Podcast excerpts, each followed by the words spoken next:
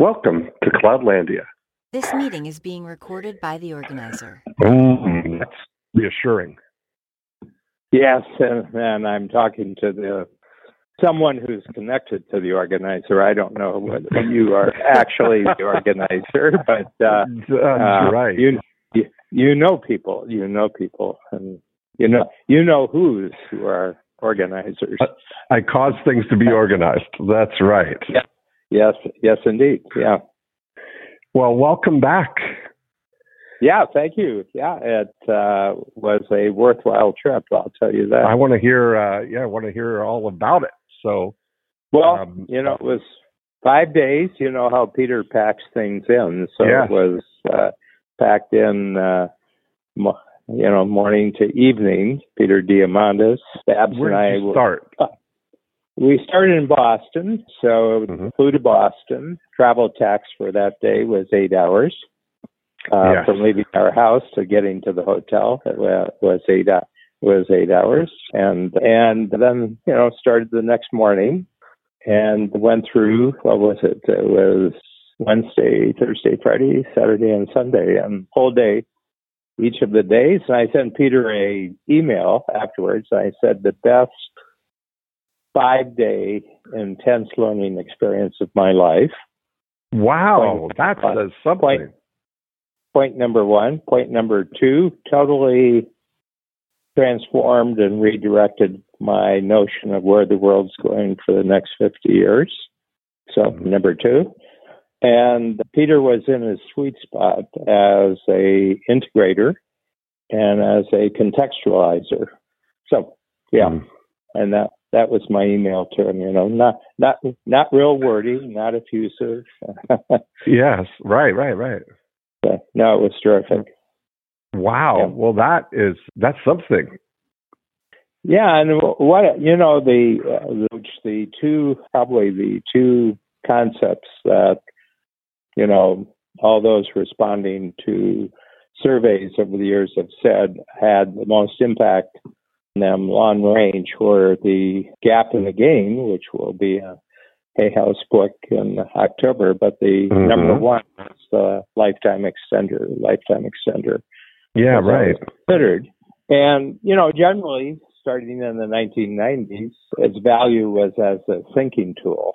You know, that this was Mhm. a good way to think about your future and to, and, but after these five days, I'd have to say that probably within, let's put in my age, I'm 77, and by the time I'm 85, that will be the last year that I age physically. After that, I will sort of hover Mm-hmm. at 85, and then I'll start moving backwards. And I have enormous amounts of confidence that uh, Yeah. things that were presented at the conference that that by the time I'm 100, I will be able to move my physical age back to 50. Wow, that is so encouraging. That's great news, isn't it? So, Yeah. what I'm I'm excited to hear. Do you want to share some of the the? Yeah, I will. I will. Insights and takeaways, yeah. uh, First of all, Peter is putting together a video, uh, a three-minute summary on the part of each of the speakers, and there were about 25, so it'll be about a 75 minute, and probably longer than that. It'll probably be two uh, two hours because Peter will do the segues. You know, he'll do the Yeah, background and the introductions and Yeah, Mhm. and we started off with David Sinclair, you know, who I is at Harvard, and his whole point is that he's discovered kind of the you know the inner workings and the triggers that can actually reverse aging very significantly, and claims for himself that he at 52 has probably reversed 10 years in the last 10 years you know, and he looks good. I mean, he looks good, uh, terrific. You know, he doesn't look 52, and and you know, he and he's got companies, you know, around this. So these Yeah. are scientists. They're all scientists, and the vast majority of them were Boston area Boston area scientists, and and Boston's a real hotbed for this, and I'll just mention three things that I think have to be true for some place to be a hotbed in this life extension age reversal movement. you know, and then yeah, and then we had person after person, probably probably I'm talking about thirty, probably thirty. But on Friday Friday afternoon, we went up to Dean Kamen's factory complex in Manchester, yeah. New Hampshire. Had you been before? No, never. First time I'd ever been there. Yeah. Okay. And uh, yeah, and interestingly enough, was just the architecture because all the yeah. Buildings that he's using were built in the 1870s, 1880s, and Manchester was the number one textile manufacturing center in the world. Manchester, uh, Manchester, New Hampshire, New Hampshire, New Hampshire, and it's all right on a river, and they have they made use of water wheels. Um, you know, in the first place, and then steam power, and you know, moved down to electricity and everything else. But it all closed down probably in the late 20s, 1920s, 1930s, and all mm-hmm. that industry moved to the south, moved to the Carolinas and to Georgia. Mm-hmm. And these buildings just sat empty. They just sat mm-hmm. empty for, you know, 90, I won't say 90 years, but 80 years anyway. And then Dean Kamen, who is, well, you know, he's not a scientist, but he's a marvelous inventor. And mm-hmm. he's marvelous at manufacturing his inventions. So one of he's famous for his at-home dialysis machine, uh, mm-hmm. which he has sold a million of, produced and sold a million of them, and uh, that's a big deal. And lots and lots of other things, you know, and everything. He's an inventor. 80, 90 patents, something like that. And anyway, but his big push now, right now, is health and medical breakthroughs. And he showed us a machine. So imagine in Strategic Coach, two of our workshop tables end to end. Okay, just, you know, kind of in your imagination. But those mm-hmm. two, and he's got a machine. It's a seven stage machine all connected together electronically. And he just got clearance from all regulatory bodies in the U.S. government that in January, a baby is born, analyzed within the first six months of having a deficient heart. Won't live, you know, won't, probably won't live for more than a few years, might not, certainly won't make it past 10 years old. So you can, you can take cells out of the baby's heart, put it in one end of the machine, and at the other end of the machine, 45 days later, is a brand new, completely identical heart, but unbelievable, totally healthy. And you just do an operation, take the one heart out. It's the baby's DNA, so there's no rejection um, right. on the part of the body. Well, that's really interesting. That's one machine, but within 18 months, you'll have warehouses with shelves filled with a machine that's not eight feet long, but a machine that's 18 inches long, about, you know, maybe 15 inches high. And each of them will be pumping out a custom designed heart for, for a baby. And he says, we'll have four or 500 of them in a room and they're on 45 day cycles. Do one in 45 days, then they'll be able to do 500 in 45 days. You know, anywhere. Wow, wow. Yeah, anywhere in the world. Yeah. And then he's he's already doing bone. He's doing cartilage. He's doing skin for the Department of Defense. You know, because of battlefield injuries and you know that, yeah. and yeah. move on to kidneys and livers and so on. And what he's doing is he's got these 10 buildings, and you have to picture them because the smallest is 50,000 square feet, the biggest one's about 100,000 Wow, feet. These okay. are really, That's crazy. These are wow. really, really big buildings. And he bought yeah. them, he bought the first one from someone who owned it, and he bought the next nine from Warren Buffett. Uh, Warren Buffett owned them. And, Berkshire Hathaway. Yeah, and so he bought one and fixed it up, and then tried to buy the second, but uh, he had fixed up the first so well that the price went up of the second one because you know Now everybody saw what oh, could be. Right. yeah. So he said, but he was talking to a broker, you know, and he said, well, I want to talk to the owner, and he said, okay, I'll give you his name and address, and it was Warren Buffett. So he called Warren Buffett, and he said, I, I want to buy. I want to buy, actually bought ten more. He said, I, I want to buy ten more of your buildings, but but and this is what I'm going to do with the Manchester, New Hampshire is going to become the center of regenerative medicine on the planet, and I, I need the ten buildings, and I will buy them over the next ten years completely, and but I want them at last year's price. Hmm. And Warren Buffett said, "Well, let me think about it." So he called him back and he said, "Yeah, you can have you can do a deal." And Dean Kamen said, "Well, I don't know about that. Why not?" And he says, "Well, well, you're considered the smartest investor in the world, and you seem happy with the deal. So one of us is a sucker." Ah, that's so funny. no, Warren Buffett said, we figured we just had a big ice cube on our hands that would melt if we didn't sell it to you. So it would have no value over the next 10 years if it wasn't in your hands. So we'll go ahead and. Oh, right. Right. Yeah. That's interesting. I know a guy yeah.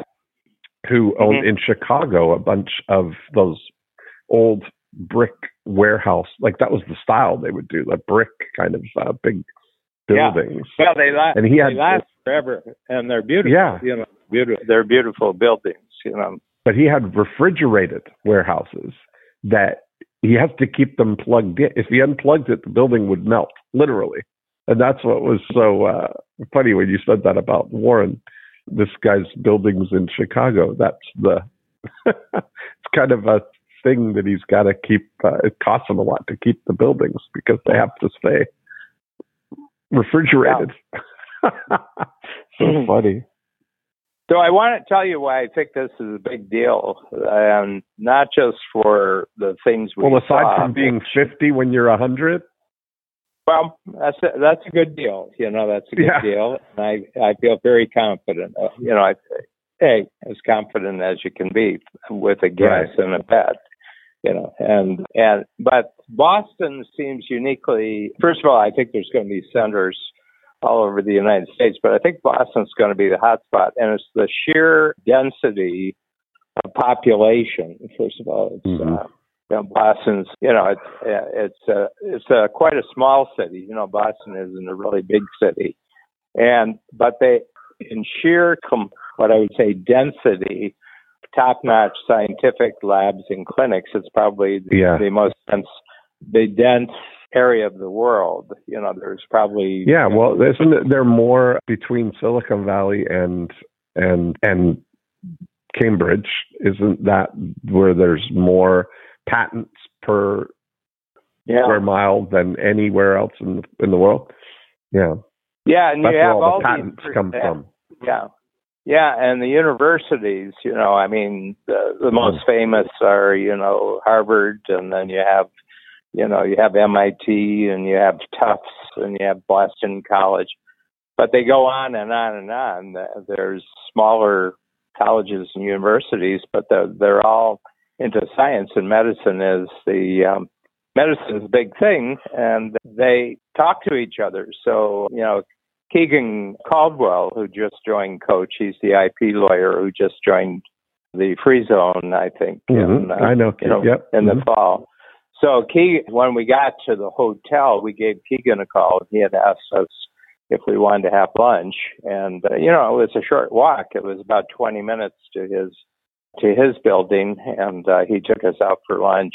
And he said that you know he had started off I think in California he had started off in San Francisco, but he says, you know, he says for what I want to do with my my IP firm, he says Boston is much better, much better for us because he said everybody's within about five miles. He said everybody you'd want to talk to is within 5 Mhm. miles. And then he says, and of course we have the added benefit of Zoom now. And uh, Is he from there or did he move there for that purpose? no, he's from Michigan. He's uh, from Michigan originally. Yeah. Yeah. Yeah. But he's been, you know, he's had a life out past that. He was in the Marine Corps and Mm-hmm. you know, he was in Desert Storm, and you know, he was, you know, he was um, a Marine, and he was in, you know, he was in frontline battle, and got out, and you know, and then went and got himself a law degree, and then went into intellectual property law, and you know, and that's where he is right now. But this, we met with Keegan before any of the five days, so that we got in on a Tuesday afternoon, and we just went. We spent a couple hours with him, and then settled into the hotel where they. Uh, it was a Four Seasons, a new Four Seasons in Boston, so Mhm. that's where. it happened. And then we spent our time until we went to Dean Kamen's.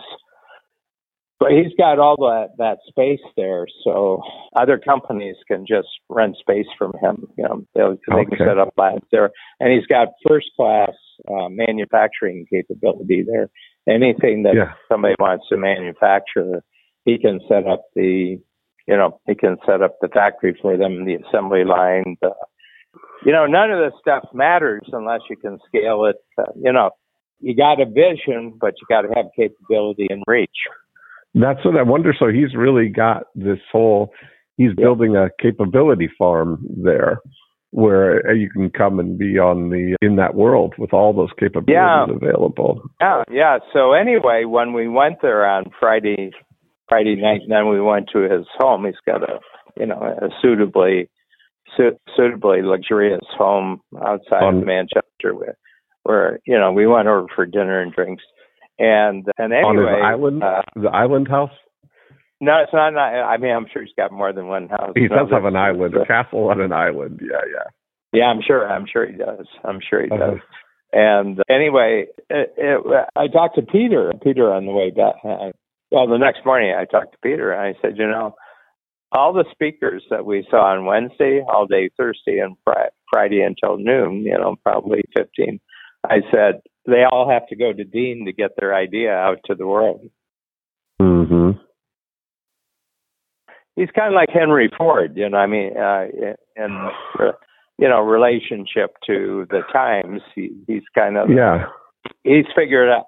And, You know, and I said, you know, I was saw about three scientists there. I said, you know, the, the person who's speaking could win the Nobel Prize for what he's doing, and uh, and and with one exception, that was all he's.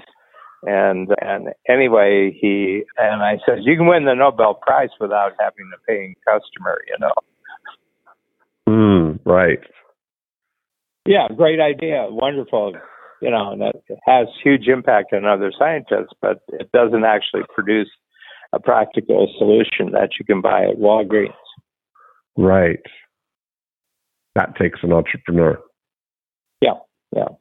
Mm-hmm. You got to scale scale it and get it out there, and you got to manufacture and get get it out. That's there. really what Dean. That's really what Dean has done. Is let he's probably been the best entrepreneur of inventing. You know, Oh, yeah. that's yeah, yeah.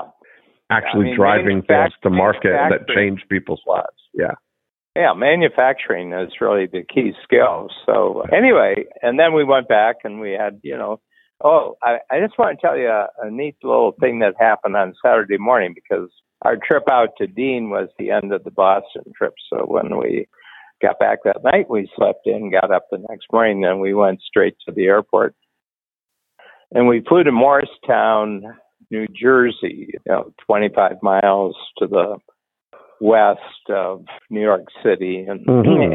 and, um, and you had your choice in flying. They had a you know they had a big private you know airline size jet for most of the people, or you could choose to be sets of four passengers each on three little jets, and the jet was the jets are amazing. I don't know if you've read up on them or actually had the experience. They're called they're the airline is called Verijet, V E R I J E T, and it's a and it's an Uber. You know, it's kind of like it works kind of like Uber, Mhm. and and the jet is made by a company called Cirrus, yes. and yeah. who have a prop plane, who have had a prop plane out there for about ten years. But this is a little Uh-huh. jet, and they've modified a cruise missile, the jet uh, jet motor that's you know one of the cruise missiles, Tomahawk or Uh-huh.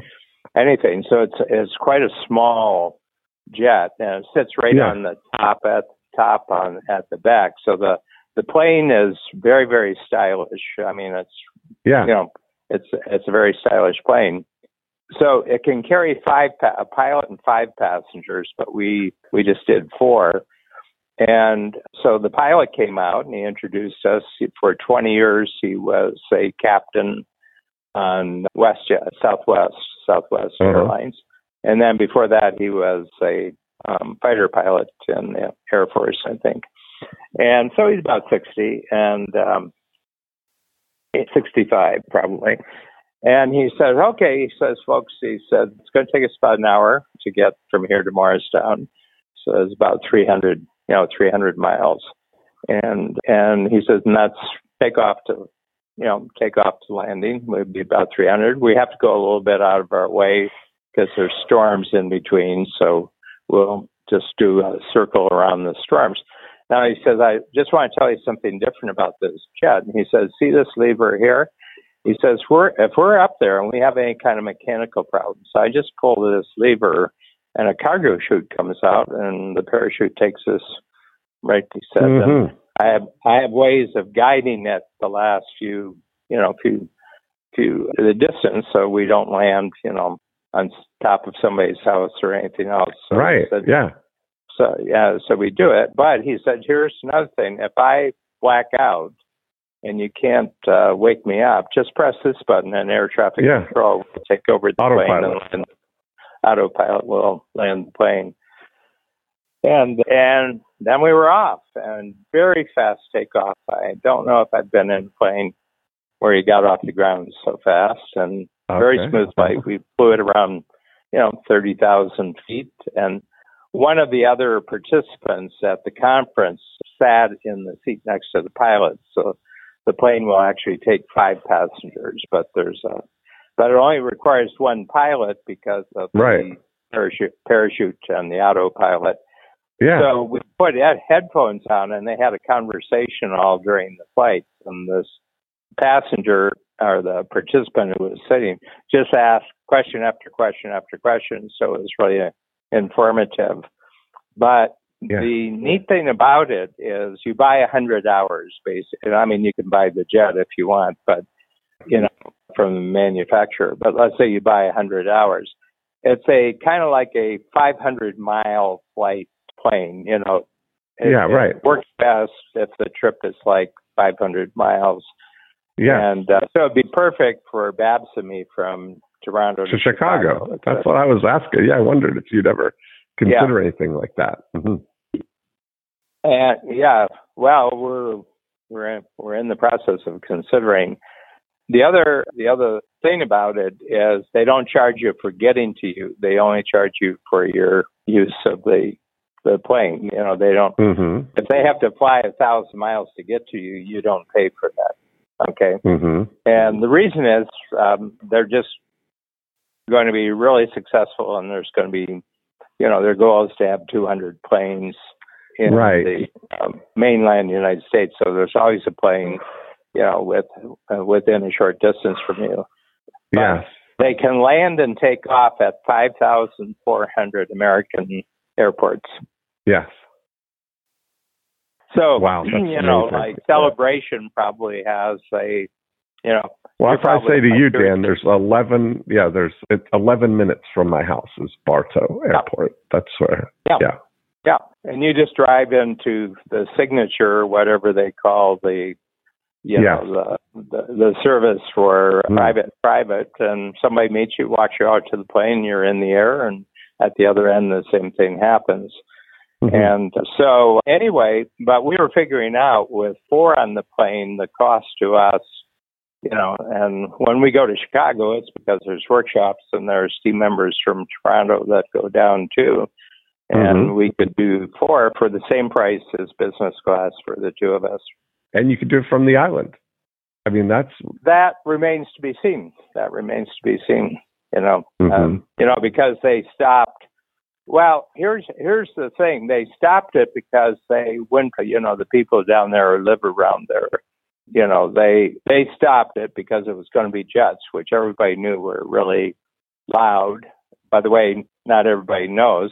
As a matter of fact, those who know know that there are jets that are a lot uh, quieter than the turboprops.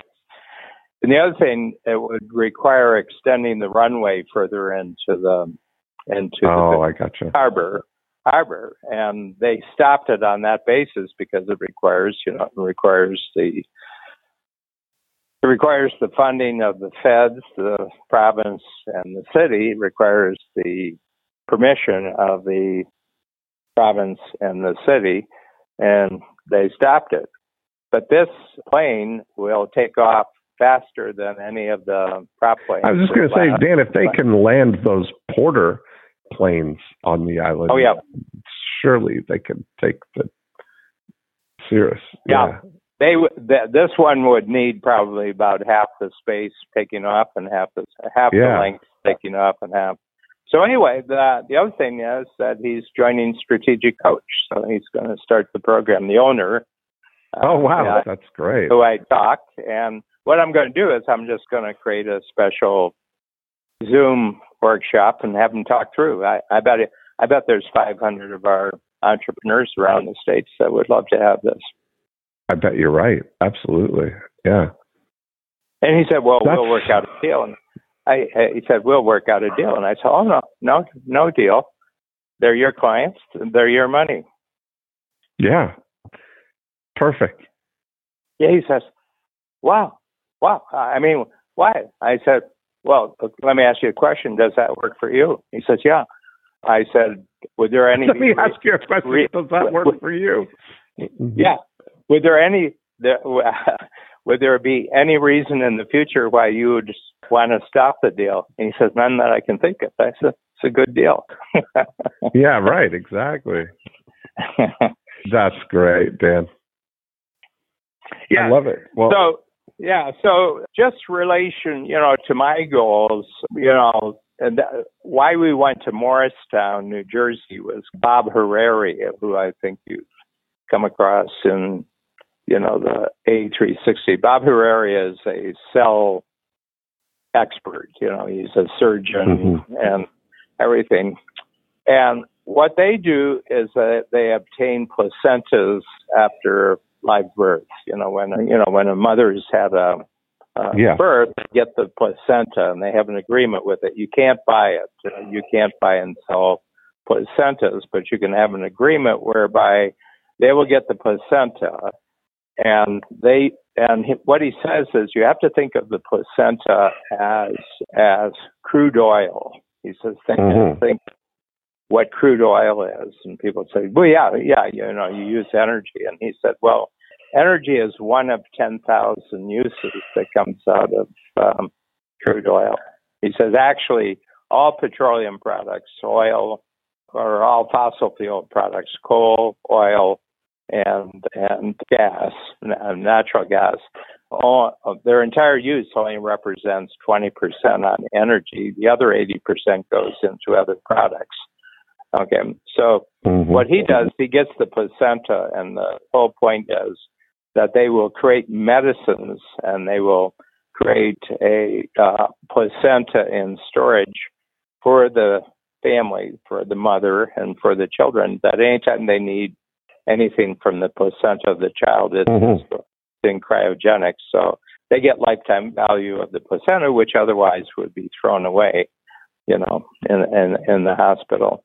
Yeah, that's a whole. You know, this is interesting. The nine. This is the nine year anniversary of the year I did the first breakthrough blueprint, and at, at the very first breakthrough blueprint, there was a, a lady who is.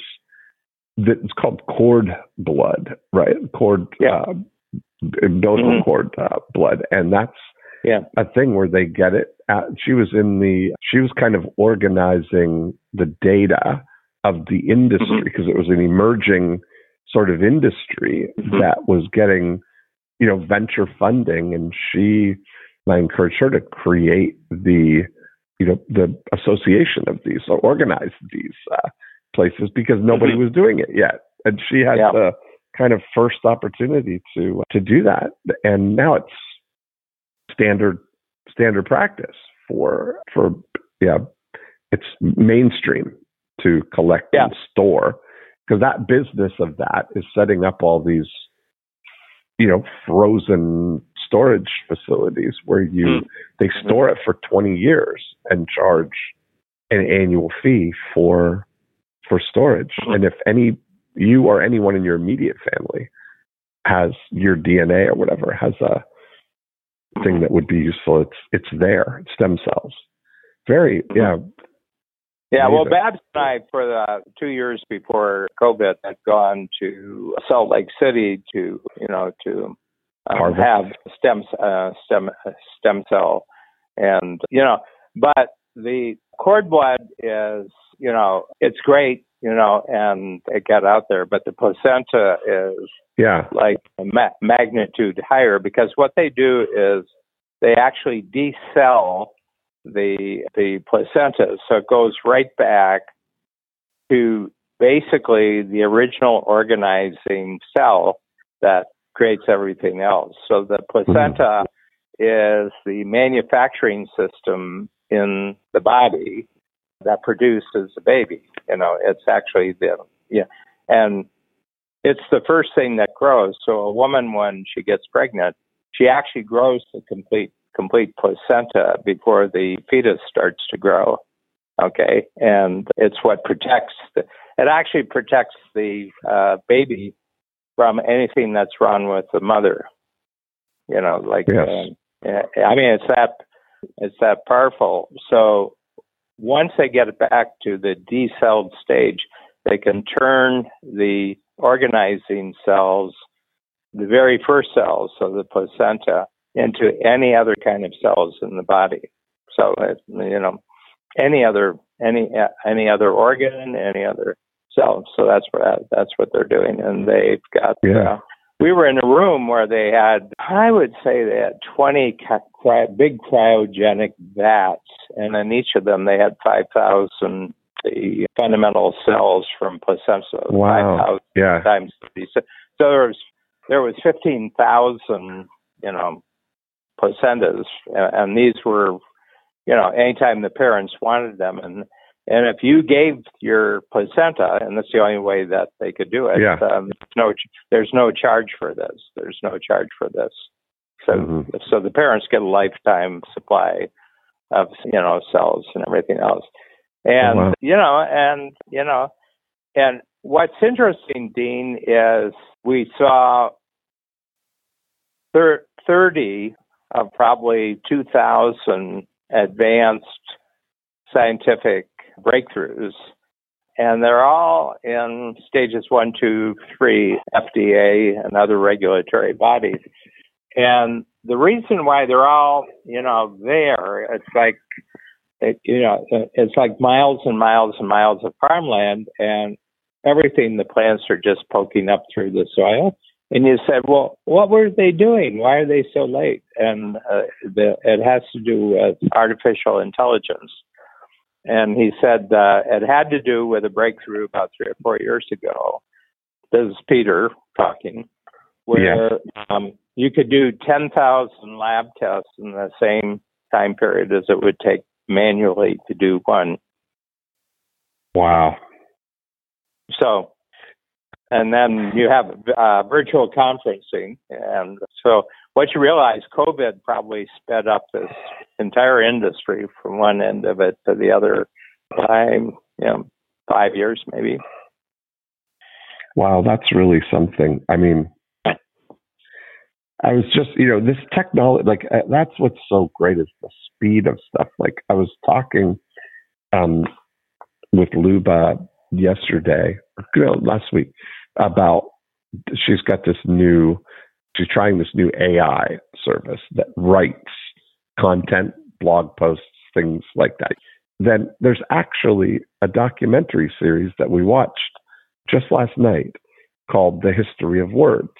And it goes all the way back to the very beginning where symbols became how, how the alphabet was formed Mhm. and how that evolution of the alphabet to the Roman to the Roman alphabet, which is the one Mhm. we use now, basically, and and then on to Gutenberg. So it was two parts. It was a BBC series from Hmm. 2020, and it was it was really fascinating to see the first part got you to the alphabet, the second and the scribe whole the scribe industry they called it where it was really everything was handwritten you know and Mhm. the and then to gutenberg and how that changed everything that gutenberg the goal was to duplicate what the scribes were doing like the features of what would get you a five star rating as a scribe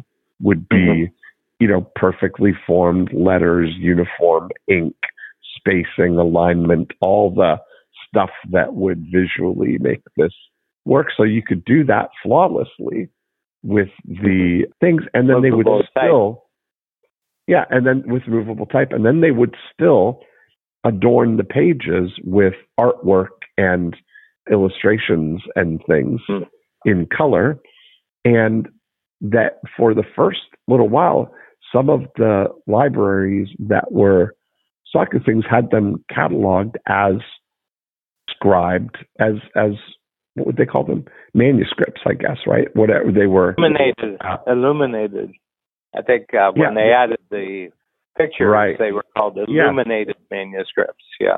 yes and so they didn't Yeah. have them they didn't even know that they were printed you know like uh from Yeah. the printing press and so that was an interesting development you know and why arabic and other languages didn't take off with the movable type because of the They miss.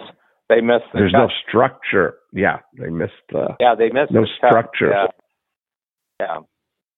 Well, it's one of the real prime, prime. You know, it's one of the real problems that the um, Asian, the Southeast Asians, Yes. Japanese, uh, Chinese, especially. You know, I mean, their their their biggest obstacle is their you know is their language. You know, I mean, that's you know to be really literate in the way that you and I were probably at seven years old Hmm. probably takes probably takes decades to, for someone because once you get the 26 letters down and you, some basic grammar rules, you know, you're away to the races. You know, you're But what's been amazing, mm, uh, what- what's been amazing to see, Dan, is the you and I have seen, like even in my lifetime, it was you know manual typewriters were the way Hmm. of getting the things, and then you had to create photocopies, which was just kind of becoming new in my lifetime, Hmm. and that evolved to then the word process. I remember still when I was learning to type, you still had to have liquid paper to correct your mistakes, you know. And I remember in design things, uh, you probably in the ad days were very familiar and used to Letraset being the Mhm. way to lay modern peel and stick, you know, Yeah, plate Yeah. layout. Yeah. yeah. Well, you know, and now here really- we are that it's all now Yeah, here we are AI can create it all it for kind us. of uh, it takes a while for people to kind of like get it you know what you know that you know what's been created i i think it probably takes you know thirty forty years before people really kind of get what this is all about you know and Mhm. and there's a story told about gutenberg and there's not that much known about him so i suspect this is an invented story. But one of his first customers was a bishop and so you know germany. So gutenberg was in germany. Hmm and this man had great sermons um, and he had them written down. So he gave about you know he gave about 30 of his sermons to Gutenberg and says, why don't we turn this into, you know, a typed book? So he did, and Gutenberg uh, ran off about a hundred of them.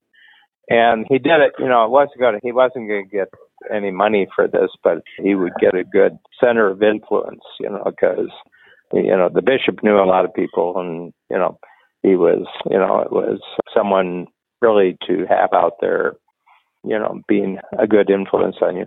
So he sent, you know, he printed off the hundred, had them shipped over, and then he waited. And, uh, it didn't take long to read the book. Um, so he waited a few days, then he waited a week, and then four weeks, and it was now two months, and he hadn't heard a single thing back from the bishops, you know, where the bishop lived.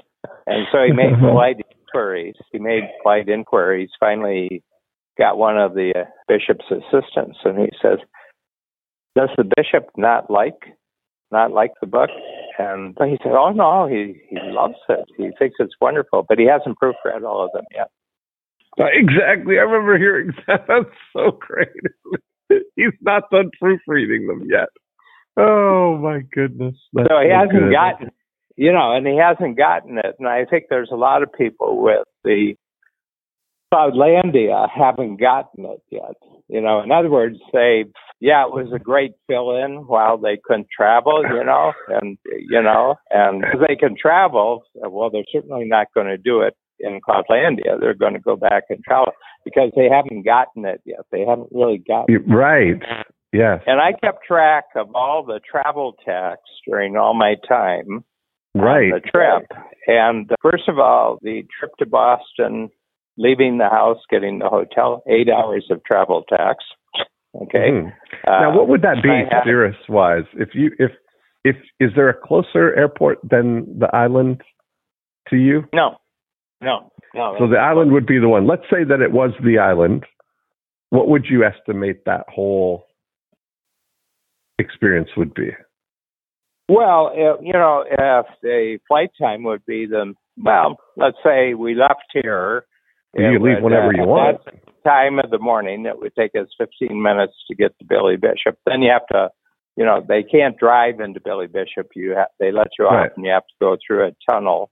But on the other right. side, it would just go to the personal travel. You know, we just, yeah, let's say from the time we left the house until we met the person who's going to put us on the plane, I, I'd say maybe it's 40 minutes.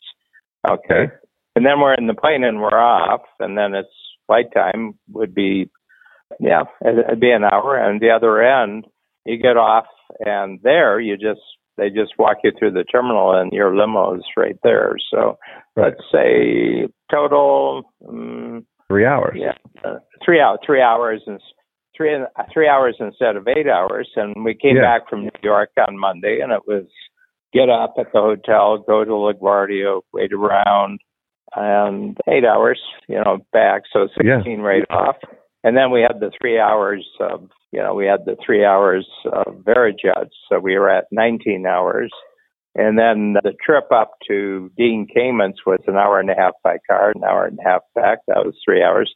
So we were at 22 hours.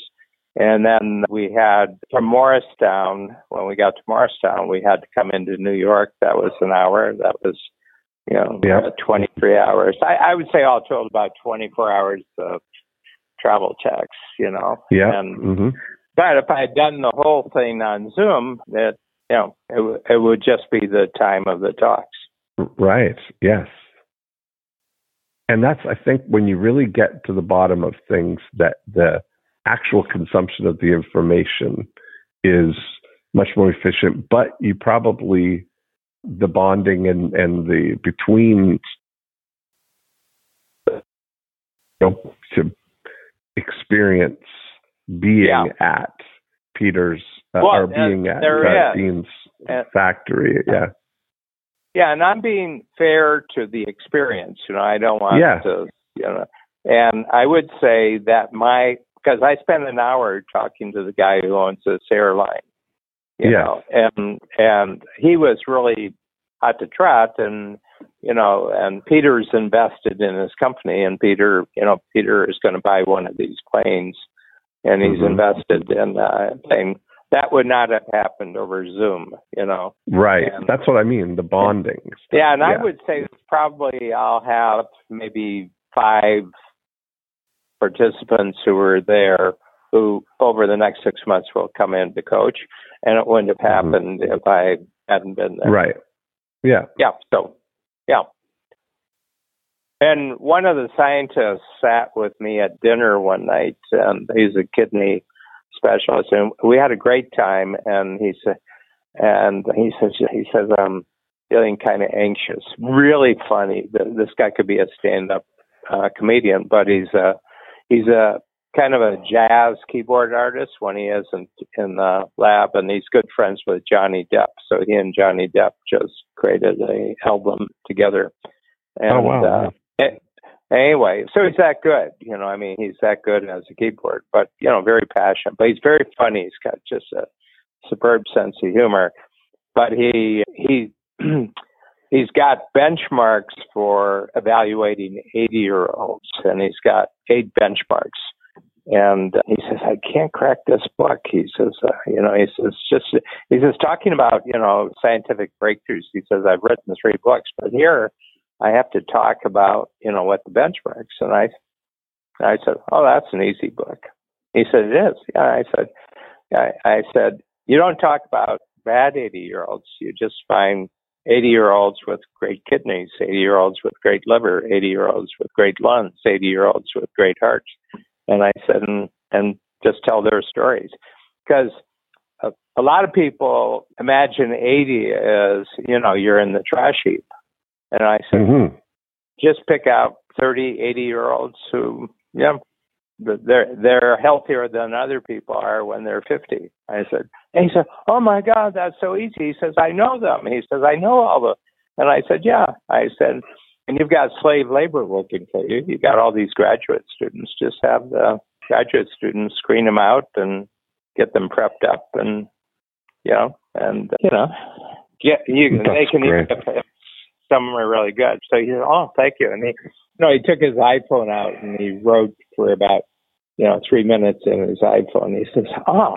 God, that was worth it. He says, This has been bugging me for six months. And I said, He says, you, You've obviously written books. I said, I've written books. You've obviously written books. He said, said, that is the best. I love that. I have written books. Oh, that's good. Wow. oh my goodness, that's funny. That is great. yeah. It's like sitting. Oh, that's oh man, I love that. So Oh, oh I'm oh curious. I got another. Uh, I got another one. It was the pilot on the little jet, and Uh-huh. I said, "Have you actually done the parachute thing with the plane?" He said, "Oh yeah, we have to. You know, it's part of our training. We have to go." oh up." wow. And and I says, "What's it feel like when you know when you actually land?" You know, he says, "You know, it's happened." Yeah, exactly. That's funny. I've heard that too. That it's like bam, like it's pretty. It's better Yeah, than a said, crash. But he tell you said, that. you know, I have to tell you, he says you've had bigger, harder bumps just uh, flying commercial airlines. oh wow, okay. They come in and they hit the runway really hard. He says it won't be as hard as the worst one that you've had. Oh, okay. Well, well, there you go. Yeah, and But it just saved whole- your life. That new autopilot thing, though, is that's the biggest. Uh, Oh yeah.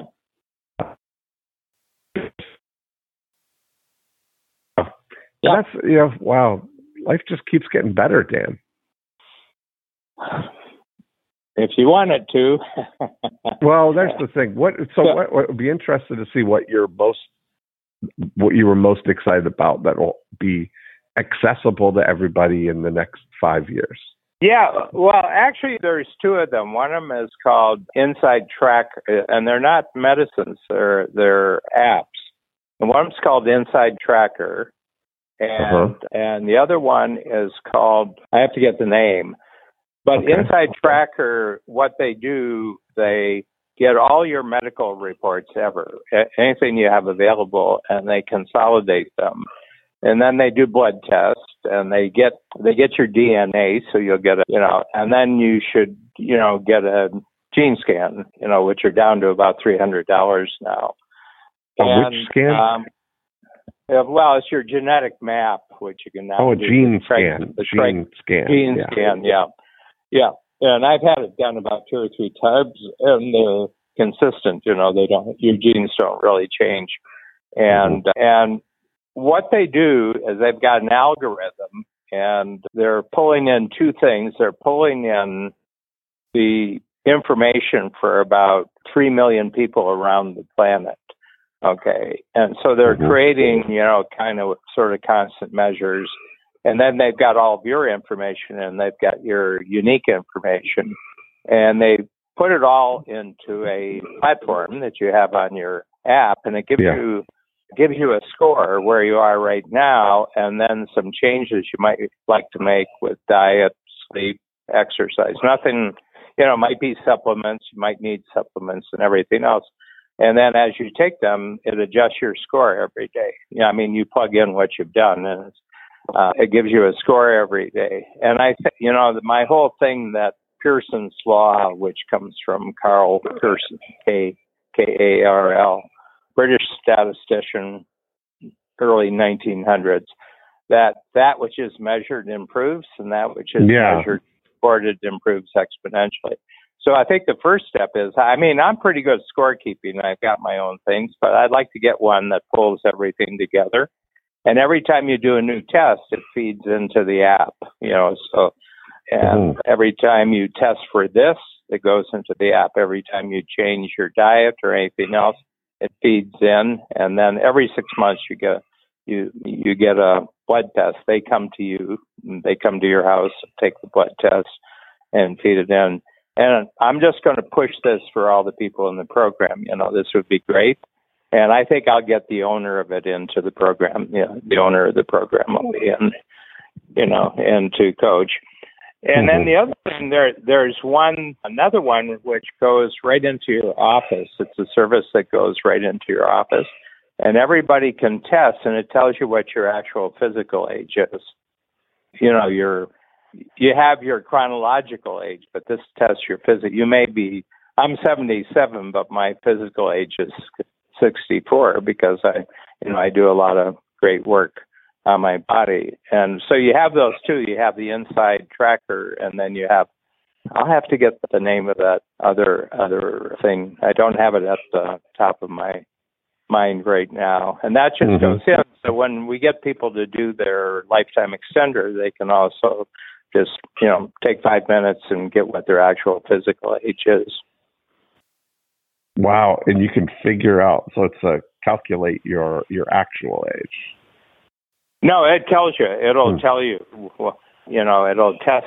It'll test you and um, Uh-huh. says you're 77, and then I, I'm not sure how they do it, but that would be a no-brainer. That'd be a no-brainer. What are they probing or touching, or what data are they basing that on? I'm sorry. I'm sorry, Mr. Jackson, but my security clearance does not go that high. Okay, okay, all right. I, I have no idea. I, No, I mean, have- is it? Are, are you are you entering anything? Are you sticking your finger in something? Are you having blood suspect, drawn? Are yeah. you? I Yeah. suspect Oh, okay. you're stepping you're stepping on something. you- uh, Yeah, I suspect it works like it works. Like I that. gotcha. Yeah, Okay. yeah. I mean, you can kind of get your, you know, you can get your. There's all sorts of information you can get on your scale right now. you know, Yeah. Right. all sorts of stuff, and I think it's a further extension than that. Than that. But, Well, I remember uh, at the very I- I- first. I- Uh, but I think that first- until you get get a way of measuring, you don't know what areas to improve in right off the bat. right. Which ones are improvable? Right. Yeah. You, you wonder. Like I always see that. I've often felt that. Like I often notice when you get blood work done, or you go through a panel and it you know prints out all the ranges, and your doctor goes through it and is like, "Well, you, your kidney levels are here. That's good." Blah blah blah. Like looking, they're scanning through, but none of those Mhm. numbers make any sense. Even Yeah. show you like what the. I would love to almost have a life score where you could see how I, uh, I think you just hit the name of that second test. I think it's something like life score. You know, okay well that's that'd be great something. yeah Yeah, but the but the big thing is, and uh, Mike Koenigs and I had a podcast, and I said, you know what I've discovered uh, about myself, and I suspect it's true for you, Mike, and I I know it's true for Dean Jackson. I said, when I when I'm talking to someone, I actually don't want to know what they know. right I want to know why I should know them. oh yeah yes so good Yeah.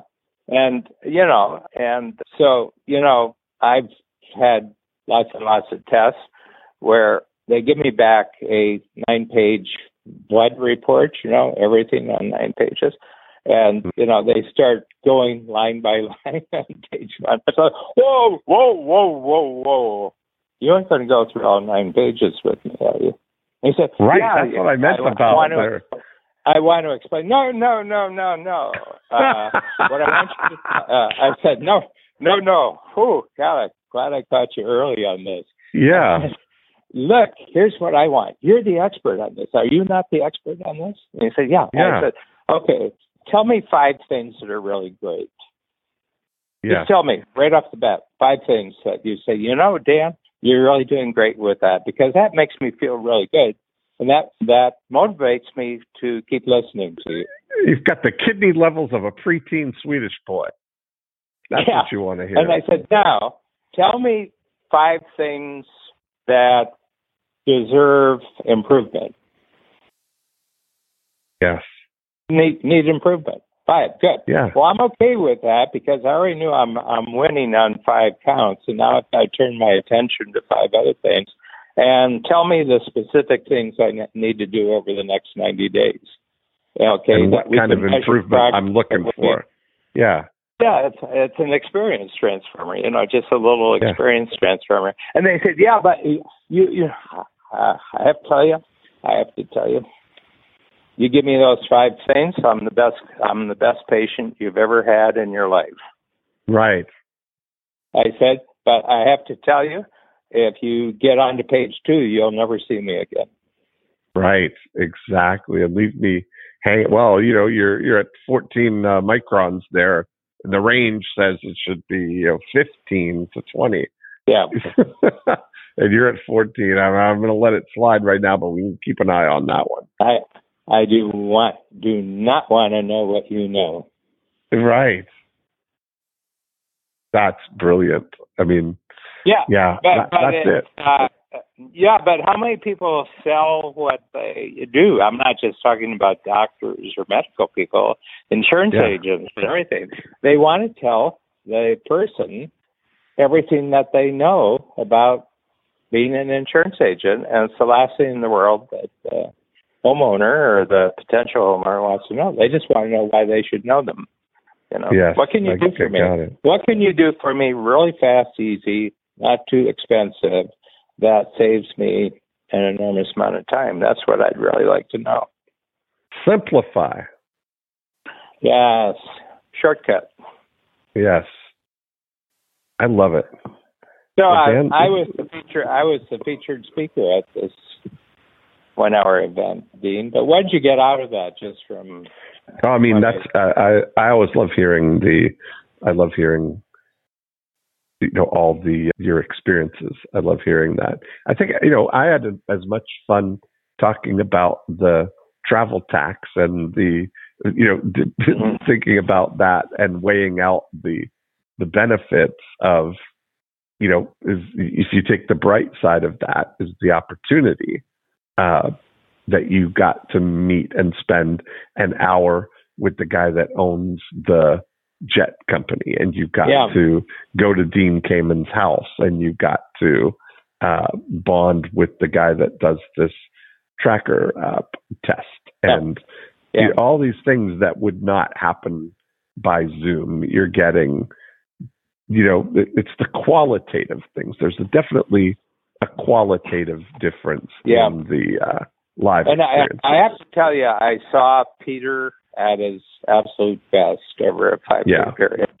And Yeah. you know, I mean, Peter's got a, you know, he's got a, a great mind for putting a lot of disparate facts together, but the sheer passion that came out in this Yeah. one area of regenerative medicine is his Yeah. his sweet spot and uh, you know walking on the moon and you know all that other stuff you Right. know uh, he knows about it and he knows the people who are Yeah. passionate about it and doing it but this is Yeah. the area I, I could just see i said yeah he knows the other stuff but he loves this stuff Yeah. That's so great. Now, was he even Yeah. thinking this way before you introduced the lifetime extender kind of thing to him? Oh yeah, no, I mean, uh, Yeah, he that was. one of the immediate connectors. He he Yeah. he, he had never met anyone until he met me, who actually had a goal that was, you know, as far beyond normal as you know mine is. So that immortality, right? he had never actually been able to talk about this with anyone until he met me, and I've been doing it right. I've had this lawn thing a lot longer than he has, where I have a specific number. It's 34 Yeah. years now that I've been doing it. And the, but you can really, really tell what really turns people on, you know, and, and, and he was just in his glory. But where it came from, we did our first, in 2013, we did our first A360, three days Yeah. And longevity was an hour of one of the three days. Now it's Mhm. taken up one full day, and it's starting to, um, Yeah. yeah, it's starting to take up time in the other ones. And I said, all you have to do is look at how much time each one of the topics. I said, 3D printing. I, I said, I don't even need the hour on 3D printing that we had in the first hour. I said, I got 3D printing. I'm sure it's going to be available. I have no interest in whatsoever.